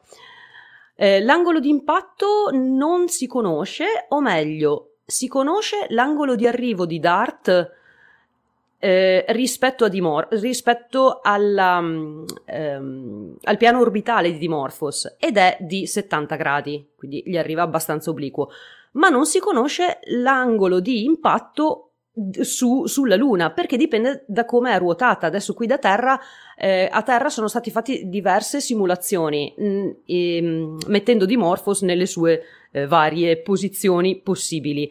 E da lì si è visto che eh, effettivamente ci sarà una, eh, ci sarà un cambio d'orbita. In tutte le simulazioni è stato visto che almeno di, di qualche secondo eh, si riesce a rallentare l'orbita del, um, a rallentare la velocità dell'asteroide. Però per capire effettivamente gli effetti di, questo, di questa missione bisogna andare a farlo. Non c'è niente da fare bisogna andare là. Um, questo è un video che eh, vi metto che, che mostra l'intera missione. Si parte il 24 novembre alle 7.20 di mattina da Vandenberg. E il Falcon 9 che lancerà la missione è il numero 1063 che ha lanciato, è al suo terzo volo, ha lanciato un, una missione Sentinel nel 2020 e una missione Starlink nel maggio del 2021.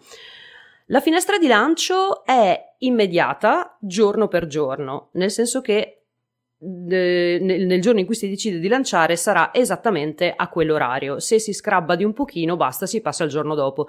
Giorno dopo che ehm, si protrarrà fino al 15 febbraio, quindi la finestra globale è lunga, dal 24 novembre al 15 febbraio, però giornalmente l'ora è quella, quindi sappiamo già che dovesse esserci un hold in più o uno scrub, eh, si va al giorno successivo. Um, farà 10 mesi di viaggio, di viaggio, e arriva, ecco, il 26 settembre eh, del 2023. Uh, eh, più tardi si lancia, ovviamente più tardi si arriva, ma non si va oltre il primo ottobre, quindi anche se si lanciasse a febbraio del 2022 non si va uh, oltre il fi- eh, al primo di ottobre dell'anno, prossi- dell'anno prossimo.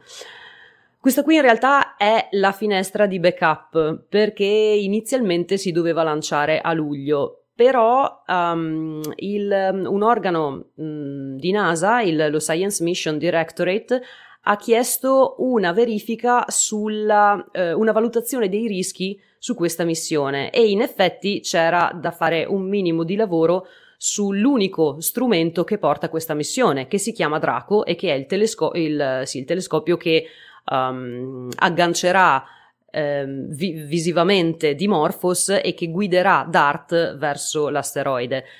Si doveva rinforzare per proteggerlo maggiormente dalle vibrazioni del lancio. Eh, si vede che hanno visto che c'erano delle lacune in questo senso e quindi si è ritardato un po'.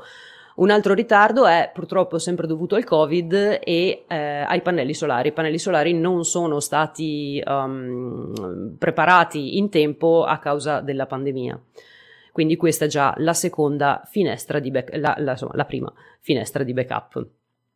Gli strumenti, appunto, abbiamo detto che sarà solo uno, quello principale, il eh, telescopio Draco, eh, che tra l'altro è derivato anche dalla camera Lorry di New Horizons. Quindi eh, stiamo già cominciando a vedere, c'è anche un'altra missione che ha uno strumento derivato da, dalla telecamera Lorry, stiamo già cominciando a vedere de- eh, degli strumenti che si ripetono perché se i primi funzionano si migliorano un po', si modificano leggermente a seconda delle, dei vari tipi di missione che si devono fare, e, uh, però eh, la base è quella. Uh, quindi un solo strumento, ma ha ben tre ehm, strumenti, se possiamo così chiamarli, di, dimostrativi, in particolare per quanto riguarda la propulsione. Eh, anzi, no, ne ha due di strumenti eh, dimostrativi. Per quanto riguarda la propulsione, Dart eh, sarà a, andrà ad idrazina, quindi le manovre di, tra- di, correzione di traiettoria saranno fatte con l'idrazina che, ok, non è green, non è un propellente, eh, però è sicuro, sappiamo che funziona, sappiamo come funziona e, e, e andiamo sul sicuro con quella. Ma ha ben due um, pro- mm, tipi di propulsione dimostrativa. Una sono quei pannelli solari che abbiamo visto prima, che sono, si chiamano ROSA, se vi dice qualcosa il, il Roll Out Solar Array, eh, sono appena stati montati eh, sulla stazione spaziale dei, mh, dei, pannelli solari simili, gli iRosa, I che sta per eh, ISS, e sono lunghi 8 metri e mezzo e la loro particolarità è che riescono a srotolarsi senza bisogno di un motorino. Sono costituiti di un materiale particolare eh, che, che, si srotola da solo, ha una, un'elasticità eh, tale per cui una volta sbloccato il meccanismo questi pannelli si srotolano da soli, quindi molto utili e meno motori e meno meccanismi ci sono, eh, più si va sul sicuro. E inoltre hanno, hanno, una nuova tecnologia che permette loro di, um, di avere molta più efficienza, addirittura eh, possono arrivare a tre volte l'efficienza di questo tipo di pannelli solari standard. L'altro sistema dimostrativo, sempre di propulsione, è una propulsione a, a ioni che si chiama NextC. Sono thruster agli ioni di xeno, che per noi europei non è nuova perché anche qui dietro Bepi Colombo già, sta già utilizzando eh, un sistema di propulsione a ioni, però per NASA, NASA ha voluto testare i suoi e ha voluto ehm, vuole provarli nel, nel, deep space, nello spazio profondo, per vedere a livello commerciale, per vedere se, se anche per loro funzionano. Ehm, dieci giorni appunto prima dell'impatto sarà espulsa l'Icia Cube. DART sta arrivando sul sistema binario a una velocità di 24.000 km orari e mano a mano che si avvicina Dunque, inizialmente eh, Dart traccerà Didymos con eh, il Draco con il suo telescopio perché è quello più grande, l'asteroide più grande ovviamente. E non riuscirà a vedere Dimorphos fino a, eh, se non sbaglio, quattro ore prima dell'arrivo perché è talmente piccola che non la riesce a vedere, ma ha un altro, un ulteriore ehm, strumento dimostrativo, questa volta di navigazione, che una volta che arriva vicino a Dimorphos, quattro ore prima, quindi continuerà a tracciare Dimorphos, inizierà a tracciare, eh, scusa, mh, mm, continuerà a tracciare Didymos, quello grande, inizierà a tracciare Dimorphos e quando Dimorphos sarà un pixel su questo sistema di navigazione, la tracciatura di Didymos sarà conclusa e, e inizieremo ad andare dritti per dritti verso la Luna, verso Dimorphos. E ci andiamo con questo sistema di navigazione um, dimostrativo, quindi è la prima volta che lo usiamo e speriamo che funzioni bene. E, um, non sappiamo quali saranno le condizioni del terreno nel momento dell'impatto, perché ovviamente lo vediamo solo nel momento in cui siamo lì vicino e quando siamo lì vicino, nel momento in cui si attiva lo strumento di navigazione eh, secondario, quello che traccia di Morphos, la luna piccola, Didymos sarà in configurazione, eh, Dart sarà in configurazione automatica, quindi da terra non si potrà fare assolutamente niente. Quindi anche se dovessero esserci dei problemi, ormai siamo lì e, e andrà come andrà. Dopodiché, dopo tre minuti dall'impatto, arriva Licia Cube che scatterà un sacco di foto e addirittura mh, dovrebbe riuscire a fare anche un video che in teoria mh, vedremo se riusciremo a ricevere in, in, tempo reale, tra virgolette, adesso c'è sempre quel lasso di tempo ovviamente perché, arrivano, perché arrivino i dati, che al momento non lo so, ma farò due conti e, mm, e quindi magari riusciremo a vedere anche un video eh, dell'impatto, chissà. E Licia Cube riuscirà a vedere se ci saranno gli ejecta, mm, chissà se riuscirà a vedere i Dimorphos, stess- eh, Dart stessa, madonna quante, quante, cose con la D, mi confondo, Dart stessa che si schianterà eh, sulla Luna e, mm, e, e riuscirà a studiare il tipo di ejecta che saliranno. Gli ejecta sono i materiali che, che mm, vengono espulsi dalla superficie della Luna. Um, capirà la velocità dei materiali, la quantità soprattutto e, e, e, da lì riusciremo ad avere un'idea un po' più chiara di, del, di come è fatta questa Luna, di come è fatta eh, Dimorphos.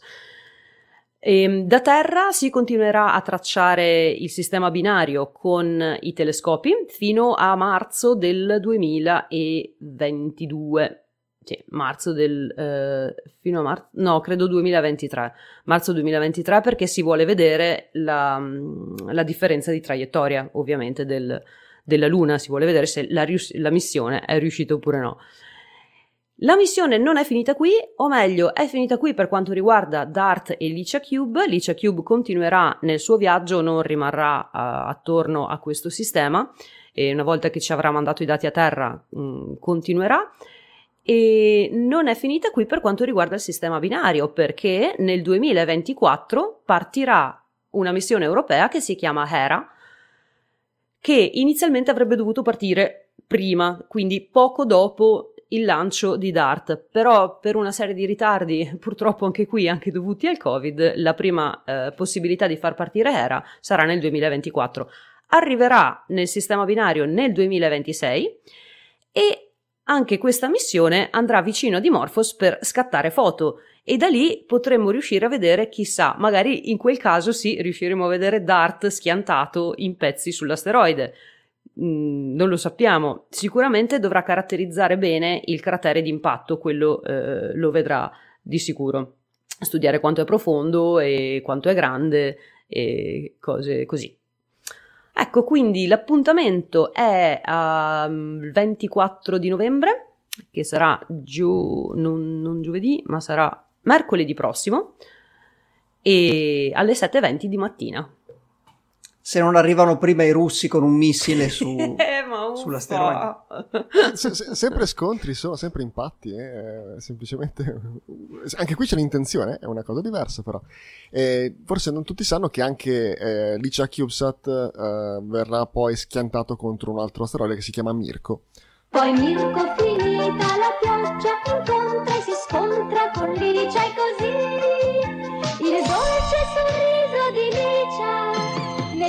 che ci tagliano, ci chiudono il canale. No, lo volevo dire anch'io. Adesso non potrò più sentire parlare di Lisha Cube senza questa canzone nelle orecchie. Grazie. No, perché, Marco, scusami, grazie. non è stata la prima cosa che hai pensato quando hai sentito Lisha Cube. Lisha Cube, la prima cosa. Col ciuffo rosso. Bene, ne avevo anche pronta un'altra che è eh, Rosa è un'altra cosa, 1969, Bruno Lauzi, eh, all'autore, ma va bene. Um, questo ci porta alla, al giro di boa della puntata, puntata lunga, decisamente lunga, wow, visto ora solo l'ora. Uh, allora, una velocissima carrellata di ringraziamenti uh, per chi uh, mantiene la, il sito astronautinews.it pieno di notizie, a volte ci sono delle breaking news che richiedono di intervenire con altre fonti, però um, è diciamo la nostra fonte principale per parlare di astronautica in italiano con uh, voi ascoltatori di Astronauticast. Eh, l'altro ringraziamento che facciamo sempre in questi casi è, è, va a chi contribuisce con una donazione a mantenere insieme tutta la, la, l'associazione, non soltanto il podcast, ma forumastronautico.it e astronautinews.it Uh, si uh, poggiano su una serie di uh, inf- server e, e, servizi che dobbiamo pagare e sottoscrivere e in generale mantenere quello che facciamo come, come, attività personale è interamente volontaria e non retribuita, però ci sono delle, dei costi vivi e lo um, riusciamo tranquillamente a pagarli grazie al, ai contributi dei nostri, um, dei nostri, sostenitori. E abbiamo questa settimana un grazie diretto a, a Denis G e Vittorino T.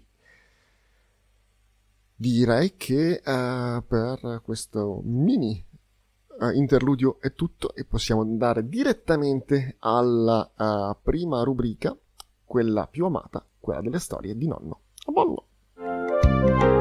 Al sopra della terra c'è una magica città, là si fanno esperimenti con strumenti di ogni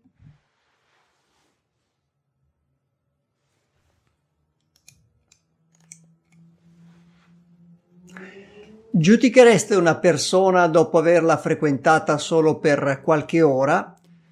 Troppo poco, innanzitutto perché una persona è un sistema complesso che ha molte eh, esperienze, capacità e interessi che richiedono del tempo per essere conosciute, ma anche per una ragione eh, fondamentale che è il fatto che una persona cambia nel tempo, è un sistema che cambia nel tempo e quindi delle caratteristiche, degli interessi, delle esperienze che non potremmo vedere in un certo momento, potremmo essere in, gradi, in grado di vederle eh, con il passare delle settimane, dei mesi o degli anni. Ma questo, questa cosa non si dovrebbe fare nemmeno per i pianeti, cioè nemmeno un pianeta dovrebbe essere giudicato per una frequentazione solo di qualche ora, dopo una frequentazione solo di qualche ora, ma è quello che avevano dovuto fare le missioni spaziali fino agli anni 60. Eh, la prima sonda ad avvicinarsi a Marte eh, fu Mariner 4 nel 1965, seguita da Mariner 6 e Mariner 7. Queste tre sonde si limitarono a dei flyby, cioè dei sorvoli, eh, dei passaggi ravvicinati eh, accanto a Marte della durata soltanto di alcune ore che trasmisero dati con uh, molto uh, utili, molto dettagliati, per esempio immagini ad alta risoluzione delle misurazioni non, non possibili dalla Terra, ma limitate nel tempo. E in effetti per diversi anni, per una mezza dozzina di anni dopo Mariner 4, si pensò che Marte fosse un mondo eh, antico e ormai geologicamente morto con, con, come la nostra Luna. Le immagini di questi tre mari in effetti mostravano soprattutto aree craterizzate del pianeta Marte, delle aree ricche di crateri che assomigliavano a quelle della nostra Luna. La prospettiva su Marte cambiò completamente quando eh, gli scienziati ebbero la possibilità di studiare da vicino un pianeta non soltanto per qualche ora, ma per periodi più lunghi, cioè per vederlo evolversi nel tempo. Esattamente 50 anni fa, il 14 novembre del 1971, entrò in orbita intorno al pianeta Marte la missione della NASA Mariner 9, che fu il primo oggetto costruito dall'umanità ad entrare in orbita intorno a un altro pianeta. E eh, il rimanere in orbita per periodi di tempo piuttosto lunghi e quindi per studiare da vicino il pianeta per periodi eh, piuttosto lunghi cambiò completamente le nostre conoscenze sul pianeta Marte. L'arrivo di Mariner 9 coincise con un periodo dell'evoluzione di Marte che eh, fece capire l'importanza di questo nuovo approccio allo studio dei pianeti, cioè non soltanto limitarsi a passare vicino per tempi brevi, ma osservarli a lungo per periodi più lunghi. Quando Mariner 9 entrò in orbita intorno a Marte nel novembre del 71, infatti, lo trovò circondato da una gigantesca tempesta di sabbia che non solo eh, avvolgeva completamente il pianeta, ma eh, che costituiva un fitto eh, strato, un fitto schermo opaco che impediva di vederne la superficie, di osservarne la superficie dall'orbita. Si trovò infatti Mariner 9 a osservare la più estesa, la più grande tempesta di sabbia della storia dell'osservazione telescopica e ravvicinata del pianeta Marte, quindi dell'ultimo paio di secoli. Con il passare delle settimane e dei mesi questa tempesta di sabbia si attenuò progressivamente fino a eh, scoprire, a rivelare la superficie. E dalla, dal mese di gennaio, di marzo dell'anno successivo, quindi del 1972, Mariner 9 cominciò le osservazioni non soltanto con gli altri sensori di cui era dotata la sonda, ma anche con il sistema di ripresa fotografica per osservare ad alta risoluzione la superficie. E eh, ebbe la possibilità Mariner 9 di scattare delle immagini, di riprendere delle immagini con una risoluzione di circa eh, un centinaio di metri, eh, molto migliore, quindi un ordine di grandezza migliore del, del, dei 900-1000 metri delle migliori immagini ottenute dalle sonde Mariner precedenti, quindi fino a Mariner 7. Queste immagini rivelarono un panorama di Marte completamente diverso que- da quello di mondo morto che avevano eh, fatto intuire eh, le prime immagini, quelle di Mariner 4, di Mariner 6 e di Mariner 7, perché oltre ai crateri che si vedevano anche nelle immagini di Mariner 9, apparivano sulla superficie di Marte anche delle strutture antiche come vulcani, degli antichi eh, letti di fiumi ormai privi di acqua, dei, degli ampi banchi di sedimento, ma anche dei giganteschi sistemi di canyon, fra cui uno nella regione equatoriale di Marte, della estensione di circa 4.000 km. Questa zona del pianeta Marte, questo sistema di canyon, venne chiamata Valles Marineris, questo sistema di valli eh, di canyon, proprio in onore della sonda Mariner 9 che con la sua permanenza prolungata intorno al pianeta Marte diede la possibilità di osservarlo non soltanto in dettaglio ma anche nel tempo, facendo capire quanto fosse importante poter aspettare nell'osservazione di un pianeta, per esempio aspettare che si diradasse una tempesta di sabbia, aspettare che si evolvessero dei fenomeni, aspettare di farci conoscere, di far sì che un mondo potesse rivelarsi piano piano all'osservazione ravvicinata da, da parte di eh, strumenti avanzati. Eh, con l'esaurirsi del propellente del sistema di controllo dell'assetto della sonda si decise di eh, disattivare la sonda, di, di eh, spegnere il trasmettitore radio il 27 di ottobre dell'anno successivo all'arrivo, quindi del 1972. E in tutto Mariner 9 completò una missione, quindi con una raccolta di dati di poco meno di un anno, nel corso dei quali Mariner 9 scattò 7329 immagini. Per darvi un'idea dell'importanza di questa missione e delle immagini di questa missione che permisero di mappare la quasi totalità della superficie del pianeta, eh, confrontiamola con i risultati ottenuti nello stesso periodo dai sovietici che eh, fecero arrivare in orbita intorno a Marte due sonde, Mars 2 e Mars 3, che però non avendo la flessibilità eh, di Mariner 9 di riprogrammare il computer quindi di aspettare a realizzare il grosso delle immagini, eh, sc- eh, poterono scattare la maggior parte delle loro immagini soltanto nel periodo della, te- della maggiore intensità della tempesta di sabbia e quindi non vedendo praticamente nulla. E in tutto tra le due sonde Mars 2 e Mars 3 riuscirono a mettere insieme una sessantina di immagini di qualità eh, più o meno buona.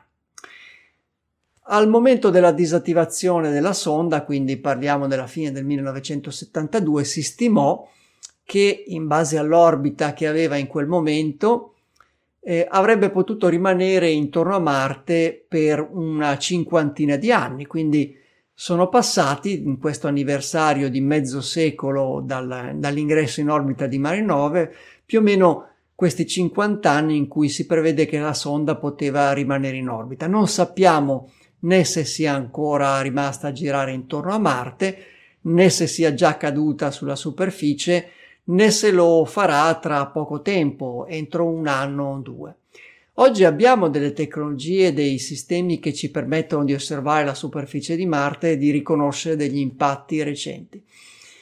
Forse sarebbe possibile, eh, tenendo sotto controllo la superficie con, con questa analisi lunga e accurata, capire se in un passato recente o in un futuro prossimo eh, ci sia stato o ci possa essere un nuovo cratere forse attribuibile a questo impatto artificiale del, di Mariner 9 che cade, ma ancora non lo sappiamo e, e, e sarebbe difficile stabilirlo perché non abbiamo idea di quali siano i parametri attuali dell'orbita di Mariner 9, ma ci piace pensare alla possibilità di individuare il punto di Marte in cui andrà a riposare o sta già riposando questo eh, vecchio pioniere della scoperta del, dell'osservazione del sistema solare, dello studio del sistema solare e della conoscenza di Marte.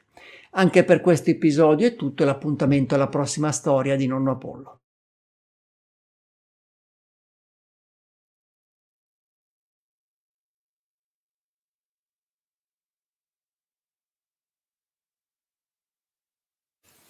Mike il microfono.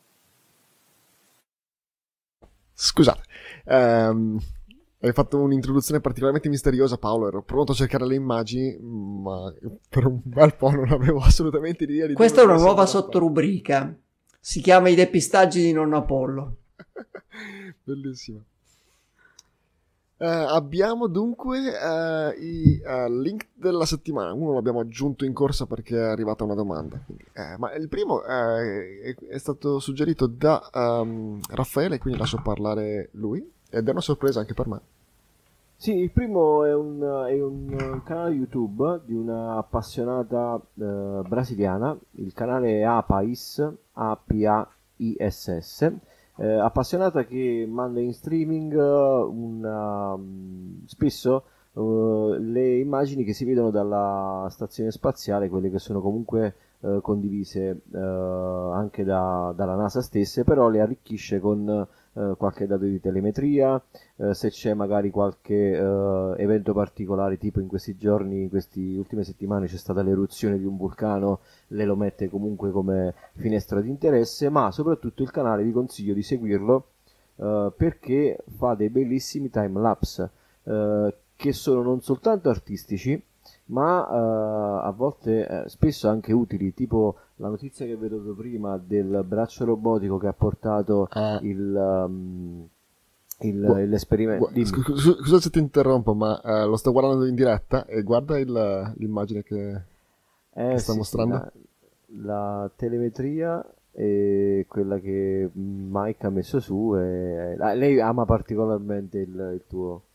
Cosa no, no, no, ma ci, ci, ci sta salutando con... Eh, Ci sta seguendo in diretta adesso mentre ne parli. Ah sì sì, eh, saluti. Ciao Apais, è un'amica perché fondamentalmente ci sentiamo spesso su Twitter. E, dicevo, uh, fa questi time lapse che sono spesso belli, artistici, ci mette la sua mano, ma anche utili perché ogni giorno uh, ci dà qualche informazione in più su quello che avviene all'esterno della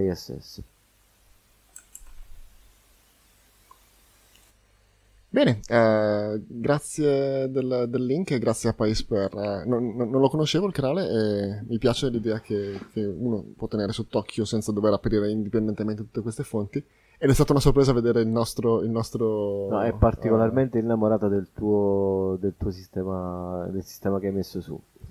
Eh, ma avrebbe bisogno di, di, un po' di manutenzione, mi piacerebbe. Ecco, se, se hai qualche... Um, qualche... Feedback. Sugger- suggerimento, qualche, qualche richiesta, sono, sono, aperto ovviamente a, a, a raggiungere qualche, qualche, dashboard o qualche uh, plot di qualche altro parametro di telemetria.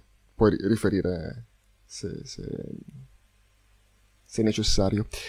Cosa abbiamo poi? Abbiamo uh, il, well, l'articolo di cui abbiamo parlato prima, uh, Paolo, non so se, hai altro, altro, da aggiungere a riguardo, quello di Leo Labs. No, è semplicemente un'ora prima che andassimo in onda per questa puntata, Leo Labs ha pubblicato un rapporto con l'analisi più aggiornata della distribuzione dei, dei detriti del, della distruzione di Cosmos 1408.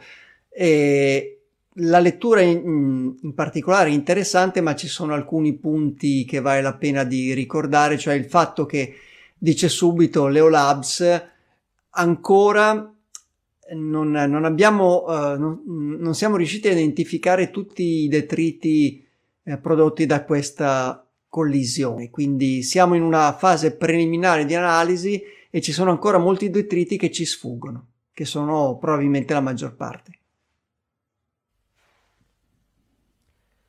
Um, sì, poi ovviamente ci sarà la possibilità di vederli meglio quando si spargeranno, non è una cosa positiva, ma almeno aiuterà nel, nell'analisi.